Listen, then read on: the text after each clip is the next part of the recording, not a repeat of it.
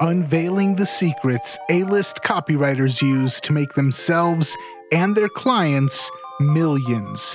This is the Copywriters Podcast with your host, the world's greatest copywriting coach, David Garfinkel. All right, so we got a lot to cover. Jump right in. Question: how do you put together a 7, 8, or even 9-figure promotion? And just in case this wasn't clear, 9 figures means north of $100 million. And yes, you're about to meet someone who has written a promotion that took in more than $100 million. But in fact, there are very few copywriters who have done all this and will tell you how. However, our special guest today is one of the few who can and will, and he's Henry Bingaman. There are precious few copywriters who have done all of this, but Henry's one of them. All told, his copy has generated well over $300 million. He's written blockbusters for Newsmax, Natural Health Sherpa, Money Map Press, as well as other top publishers. And just as important to me, Henry is both trusted and feared by those at the top. I can't think of a better way to demonstrate trust than by what top copywriter Marcella Allison said. I practically have Henry Bingaman on speed dial. Seriously. Whenever I'm faced with a difficult choice or a major business or career decision, he's the first person I reach out to. And as far as the fear I was talking about, it's the right kind. It's the kind you want to have as a copywriter. The legendary late Clayton Makepeace said, Henry is on the short list of copywriters I would never dream of going up against. He really is that good. So now you know a little bit about Henry, but what you're going to hear today is about his awesome 7 Stories method for writing powerful, long-lasting, chart-topping sales letters and VSLs. Just as soon as we cover this increasingly important reminder, copy is powerful. You're responsible for how you use what you hear on this podcast, and most of the time, common sense is all you need. But if you make extreme claims and or if you're writing offers for products in highly regulated industries like health, finance, business opportunity, you may want to get a legal review after you write and before you start using your copy. My larger clients do this all the time. So, Henry, welcome, and thanks for making time to see us. Really appreciate it. Absolutely, David. Thanks for having me on. It's a pleasure to see you again. Yeah. I was on Henry's podcast a couple weeks ago, and we had a blast with that, too. So it is great to see you again. So you've got the 7-story method, but what you really call them are story blocks, right? Could you explain the concept of story blocks? Yeah, I think of it, the metaphor that works the best for me is like bricks and mortar. So I build all these bricks out before I start writing a promo. You got to get your building supplies together, right? Because writing a promo is more like constructing a promo, the way I see it. So all these individual stories are individual bricks that I'm going to use to put together to create the promo at the end. And then in between is all the mortar. So all the transitions, all the ideas that go into sewing these ideas together to really make the promo in the shape that you need it to be. So it's the story blocks. I consider them blocks because, again, you're building that brick and it is its own self-contained little unit. Like that is the core strength of it, but none of it works if you don't sew it all together with the mortar and to get the shape you want. Does that make sense?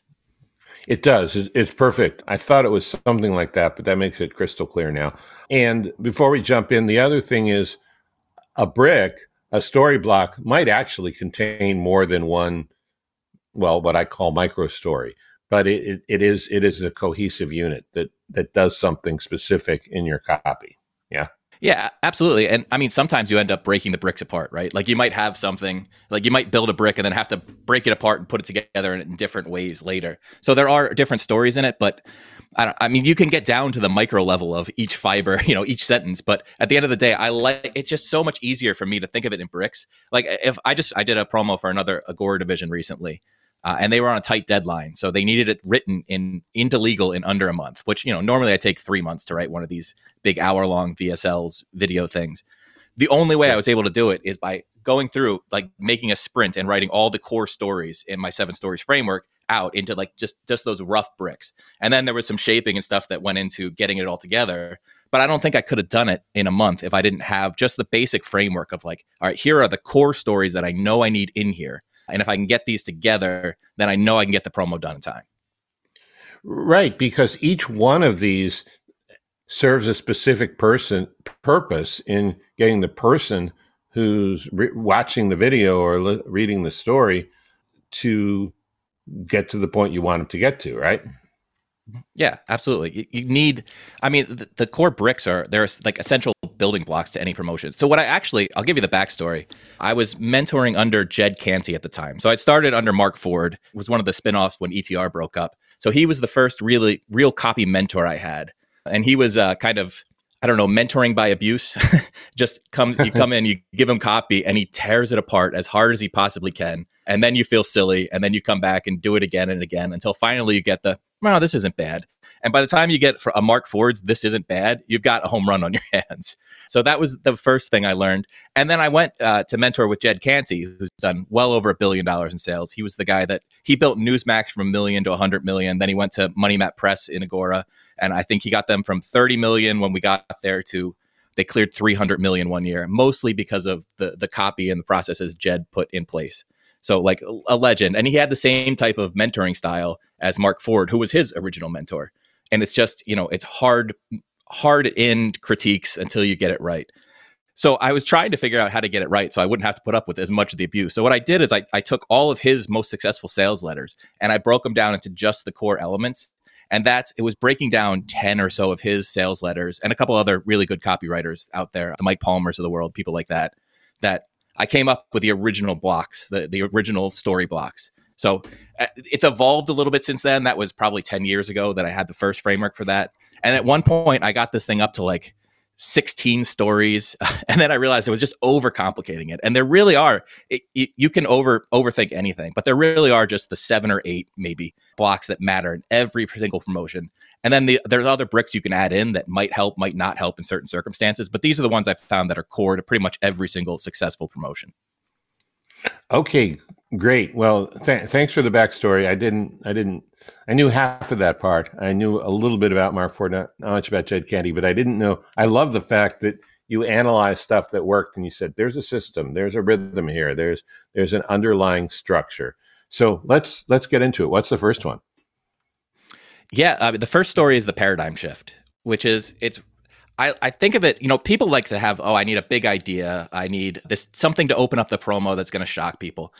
It doesn't have to be shocking. It just has to change their perspective of the world or their potential perspective of the world from it used to be with this way. And now I've learned something that maybe the world is different than I thought. So it's literally shifting a paradigm. One of the best examples I can give people is I did it's actually, I think still holds the Agora's record for biggest front end sales in one day. So we did over 10,000 sales at the launch of the John Boehner promotion, which was it launched Money Map Press's National Institute for Cannabis Investors. So you can hear Nathan's ears perking up as you say that because he has a few clients in that industry. Please go ahead. Yeah, well, no, that's fine. I got really into the cannabis industry. I have a couple private investments in dispensaries and grows. So like I'm right there with you. But this was back in 2017? I think we launched that promotion. And you know the investing world is still mostly older conservative leaning men. So they didn't feel like they grew up in the 60s and the craze where reefer madness and this was all a terrible thing. And, it's a gateway drug. You take one puff, you're going to be on the street as a heroin addict in 3 days, right? So there was a lot of resistance to investing in cannabis stocks, which had just started being listed. So what we did was we got conservative Republican, he used to be Speaker of the House, John Boehner, and he'd retired from Congress and he was now on the board of a cannabis company.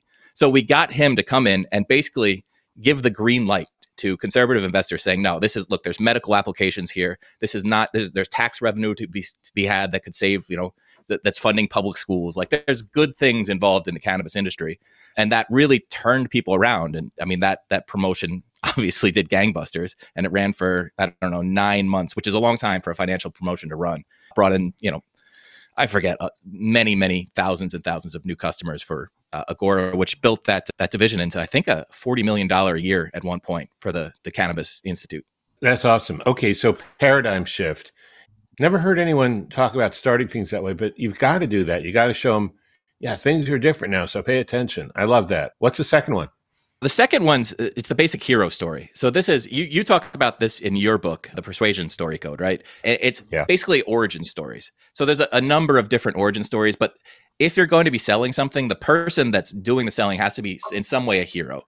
Like they can't just be your normal schlub off the street, right? They have to be admirable in some way. And there's a lot of different ways to do this. You cover, I forget how many different types of origin stories in your book, but you can use any one of them for the hero story. It just has to actually make them into a hero.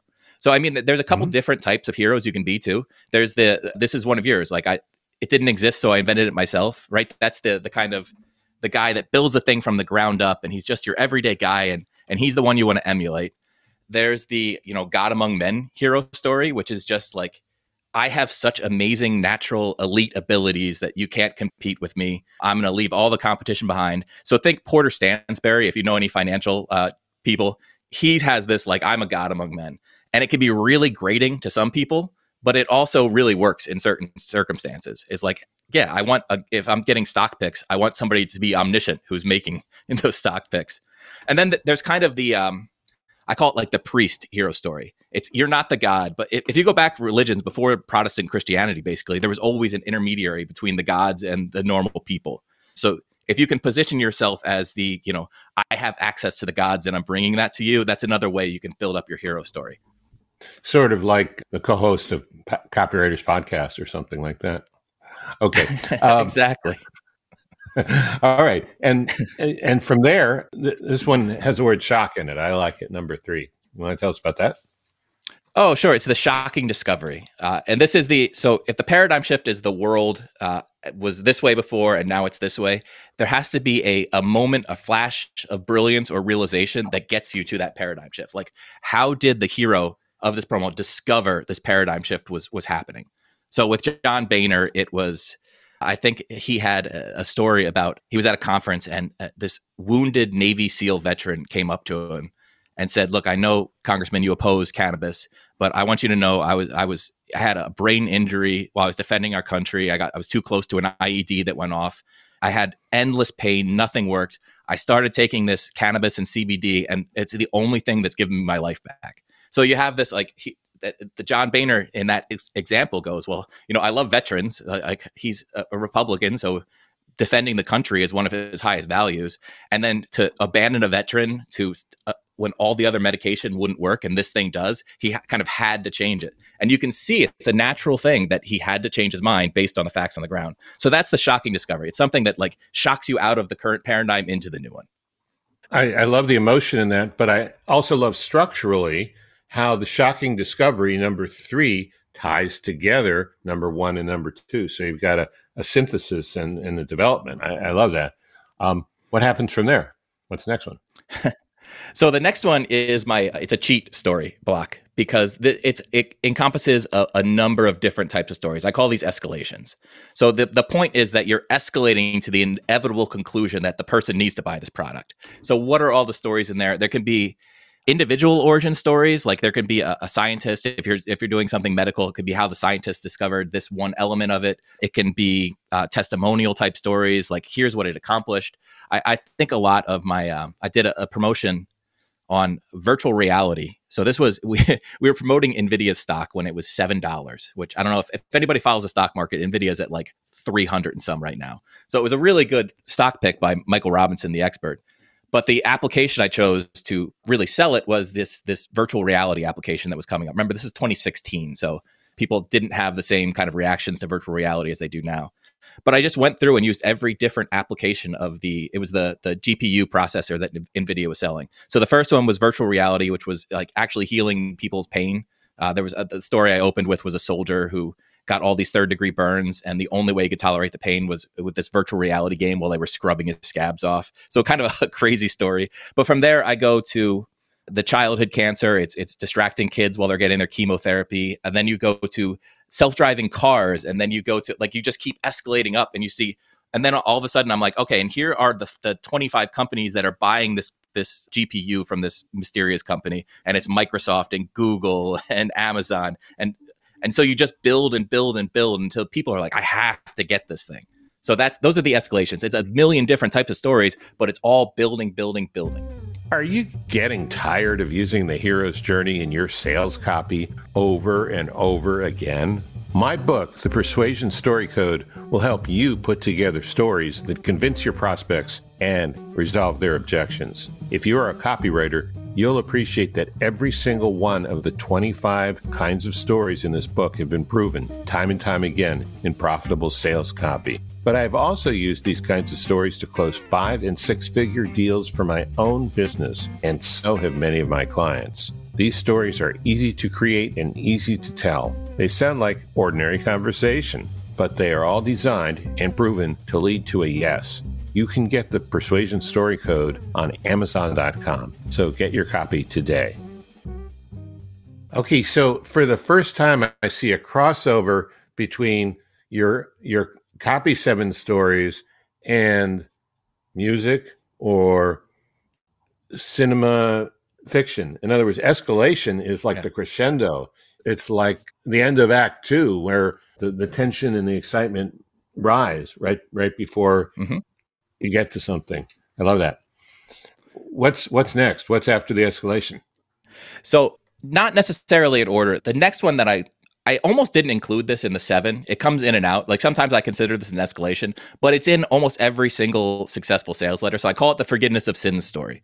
So you have to give people a reason why they're not dumb for not knowing about this before, right? Especially if you're doing like a medical thing. It's if you're selling natural therapy, you have to tell them why they were mistaken to not go with this before. Like why you got duped basically into going with the traditional medical system. Or if it's a stock, why the Wall Street doesn't want you to know about this. It can't be their fault. That you just don't want to make your customer feel dumb. People don't buy when they're feeling embarrassed or feeling dumb. So you need a plausible reason in there why they couldn't have known about this, or if they had heard about this, it was reasonable for them to dismiss it because of XYZ reason. This is especially true in weight loss. So that the $100 million promotion that you mentioned, it's actually $144 million in sales over 7 years. It was a weight loss promotion. And most of the sales letter was specifically focused at women. And it was telling them why everything they tried in the past couldn't have possibly worked because it was designed for men and it wasn't designed for their hormonal fluctuations. And like all these different things they could never have known about because this entire industry is geared towards male fitness. And so by taking this female first approach, they could lose, they could have all these amazing results. And obviously that thing did really well over a long time. $140 million. Yeah, I'd say pretty well. Oh, Nathan has arrived. Yes, sir. I know that you've given me a couple chances to jump in. This one particularly, though, I want to ask you, giving the potential buyer an enemy, a villain to blame, rather than blaming themselves for being dumb, giving them, say, oh, it's the pharmaceutical industry, or it's the corn subsidies, or it's those evil greedy capitalists or whatever it is, giving them somebody else to blame for why they have failed in the past. I wanted to get your thoughts on that before we moved on. Yeah, I mean, that's a large part of the forgiveness of sins. That's often a huge thing is you've been lied to. There is this enemy. But I also like to include that in escalation sometimes. So it can have a crossover where it's because the enemies, like say, I don't know, Big Ag. You can make Monsanto into the enemy of a lot of things, and they've suppressed this information, but they've also created this opportunity by doing this thing. So enemies can be useful in a lot of different ways, which is why it's kind of a crossover concept. It's not just in forgiveness of sins, although it obviously can be a great, like in that weight loss thing, it was all the male-focused trainers. This is why the women haven't been getting results and have been getting frustrated and breaking down crying because they're being abused basically because they're trying to fit a square peg in a round hole with male fitness for females. So yeah, the enemies can be very, very powerful. You mentioned the cannabis industry. Big Ag and Monsanto are like the go-to enemies for that industry. Yeah. Yeah. Okay, great. Well, I love that. We've still got two more, right? Last one was forgiveness of sins. Now, I know you said the last three can be mixed up in different orders, but what's the next one you want to talk about? Yeah.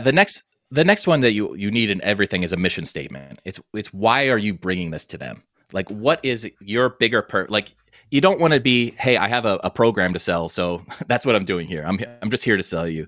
You need to have some bigger mission. You know, I have my own products, and my bigger mission is like, I want to increase liberty in the world. I want to increase freedom and independence among people. So I have, you know, my Breaking Free freelancing course. I have a new course I'm coming out with called the X Plan, which is about getting some of your assets overseas. And all of this is, my bigger mission is like, I see, you know, since 2020, I've seen tyranny increasing in the world, and I want to, you know, alleviate that in individuals' lives. A lot of these financial guys that I work with, theirs is just like, hey, the system has, Wall Street's been screwing you. Here's how you can get back. Like, I saw this from the inside. It's such an ugly industry that I want to give the little guy power. In health, it's often the same thing. It's like, I see so much pain in the world, and I you know, my mission in life is to alleviate pain for myself. Started with myself or my family, and now I'm bringing it to everybody. So that mission statement is super important. It have to have a reason why you're doing this that is not purely, you know, because I want to make money from you. And it has to be real in some way. You can't fake a mission statement. People can feel it if it's not really what that guy believes. I mean, you can fake it so far, but the best ones are always the most genuine. There's a real story behind it. Yeah, it sort of resonates with people at a feeling level, you know. I read this morning that in the Tibetan way of looking at things, the brain is about the body, the throat is about the voice, but the mind is in the heart. That's an interesting way of looking at things, isn't it? Yeah. Especially for a copywriter. And finally, the $100,000 pitch. It's the $100,000 pitch. This is something when I was working with Jed Canty a lot, which I'm working with him again recently, but this was like, because we both do angel investing. And so our idea was like, all right, what do you have to say to somebody to get them to invest $100,000 in this thing? And obviously with most things we're doing, they're not actually investing $100,000, but increasing the stakes of the sales pitch, just imagining that somebody's going to be putting something that valuable, like they're going to be going super heavily at whatever your product could be, $29, it could be $1,000, but it has to feel like you're selling $100,000 product. So what is the sales pitch that would get you to invest such a huge amount in this thing? Like, what is the most persuasive case you can come up with? So that's why we called it the $100,000 pitch, because we've, you know, if I'm going to invest $100,000 in a startup or a company, it's like, I'm going to have to eliminate every objection. I'm going to have to know you're there with me. I'm going to have to understand everything going on. Nothing left to chance. So it's just basically a way of saying this is the most persuasive pitch I can possibly make. Yeah, I like that. And I think this solves a problem Nathan and I have talked about, and Carlton talks about, the problem of selling on your heels or hesitating to get 100 totally behind it. If you're going for $100,000, you've got to clear all of those doubts and like I'm doing, stumbling, bumbling, stuttering out of the way. Yeah, that's awesome. Let me just review your list in 1 minute, and then I think you have a special offer, a free offer for our listeners. 1, paradigm shift. 2, hero story. 3, shocking discovery. 4, escalations. 5, forgiveness of sins. 6, mission statement. And 7, the $100,000 pitch. Yeah, that's right. So what do you got for us? Oh, Nathan, you got something. Yeah, before we let the listeners know the free gift that you have for them, I just wanted to say we didn't explicitly say it in this episode, but a lot of what this is, yes, there's the buildup, there's the tension, there's the kind of like the flow of how things need to go, but there's a very strategic, how do I make them believe what they need to believe to say yes? And that's something that Joe Schriefer is very adamant about as well, is through the copy, there's certain things that they believe right now that's preventing them from buying, and I need to use my copy to go through and reframe things so that they believe what they need to believe in order to say yes. And this takes it, the way that it's layered, the paradigm shift and then the escalation of different things, it does that so perfectly, and it does it in a natural flow. I have just loved this episode, and I super appreciate you coming on and sharing this with our listeners, and I wanted to emphasize that point because it didn't really get covered, but it's so important. Yeah, thank you. My friend Will Green, who's another great copywriter, I worked with him for some years at Money Map Press. He calls copywriting the scripted transfer of belief. And I love that definition because you are transferring your belief onto the viewer. And yeah, so props to Will Green for that thought. But yes, you're right. And that is what I'm trying to do with this structure, is help that process along. Nice. Okay, so excellent. David mentioned that you have something for our listeners if they wanted to check it out. Yeah, David mentioned I was friends with the late Clayton Makepeace. I've done a couple speaking events with him between 2015 and 2019. Unfortunately, as you guys know, he passed away in 2020, which was super sad because I was just like really starting to get to know him pretty well. But I did get to speak at his last live event. It was the $5,000 Financial Copywriting Summit, but a lot of the lessons are applicable. And he had me do a talk on how to come up with a big idea. So it's actually one of my most popular talks ever, and I'm giving that talk away. I got permission from the people that recorded it that I could share it. So if you go to henrybing.co/idea, you can just opt in and you'll get to watch that entire talk, which was, again, it's coming up with a big idea, and it's, I mean, there's a fancy title, but it's really just a Socratic method for coming up with a big idea that really resonates and drills into that paradigm shift. Nice. All right. So. Awesome. henrybing.co/idea is where you can get that. We'll make sure to have that in the show notes over at copywriterspodcast.com, as well as a whole bunch of other episodes. Not very many of them as good as this one, though. This was a fantastic episode. Henry, thank you so much for coming on. Anything else before we're out of here? No, just thank you, Henry, for sharing this. I believe Agora or somebody paid you big bucks for the same information, and so I really appreciate it. Absolutely. I'm happy to do it. Yeah. All right. So copywriterspodcast.com. You can check out the show notes, get the link to the free gift that Henry is giving away. And until next time, we will catch you later.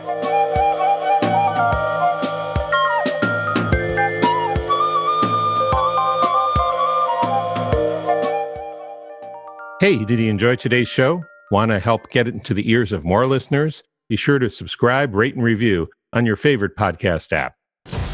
This is the Copy and Funnels Podcast Network.